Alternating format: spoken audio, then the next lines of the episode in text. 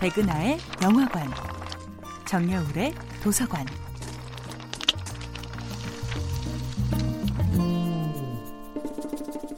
안녕하세요. 여러분과 아름답고 풍요로운 책 이야기를 나누고 있는 작가 정여울입니다. 이번 주에 만나볼 작품은 호메로스의 일리아스입니다. 일리아스는 수많은 전쟁 영웅들이 죽음 앞에서 얼마나 커다란 고통에 맞서 저마다가 지닌 최고의 모습으로 용기를 끌어내는지 보여줍니다. 나아가 인간이 과연 무엇을 지켜내기 위해 죽음까지 불사하는지를 보여주는 이야기이기도 합니다. 아킬레우스는 일리아스 초반부에서는 그리 멋있게 보이지 않습니다. 오히려 자신의 명예가 손상되었다는 이유로 한참이나 전쟁을 거부하는 토라진 남자로 나오지요. 사실 아킬레우스가 지켜온 가치는 용기라기보다는 명예였습니다. 그는 자신이 아끼던 아름다운 여인 브리세이스를 아가멤논에게 빼앗겼다는 이유로 전쟁에 참전하지 않습니다. 이때 트로이의 왕자 헥토르가 나타나 전세를 크게 역전시킵니다. 아킬레우스는 자신의 부재로 인해 전세가 불리해졌음을 알면서도 마음을 바꾸려 하지 않죠.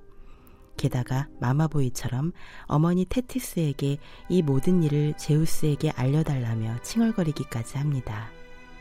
아킬레우스는 용맹과 지략을 갖춘 훌륭한 장수였지만 의외로 나약한 모습을 보여주지요.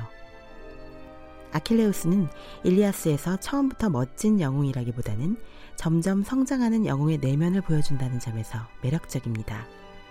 아킬레스건이라는 단어의 유래에서 알 수 있듯 그의 치명적인 결점은 발 뒤꿈치였다고들 말하지요. 하지만 일리아스를 보면 그의 진정한 아킬레스건은 형제처럼 동고동락하며 자라난 중마고우 파트로클로스였던 것 같습니다. 아킬레우스의 답답한 모습을 보다 못한 친구 파트로클로스가 자신이 아킬레우스의 무장을 대신 입고 출전한 것입니다. 파트로클로스는 결국 트로이의 왕자 헥토르의 손에 죽고 맙니다. 아킬레우스는 자신의 얼굴에 흙먼지를 뿌리며 통곡하고 식음을 전폐하며 차라리 죽어버릴까 생각합니다. 아킬레우스를 다시 일어서게 하는 것은 가장 소중한 친구를 사지에 몰아넣고 자신은 아무것도 하지 않은 죄책감이었습니다. 아킬레우스는 마침내 떨쳐 일어나 싸웁니다. 그리스인의 용맹을 보여주기 위해 사랑하는 친구의 죽음을 애도하기 위해 아킬레우스는 전사의 용기를 내기 시작합니다.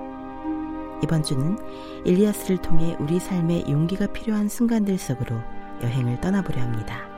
정여울의 도서관이었습니다.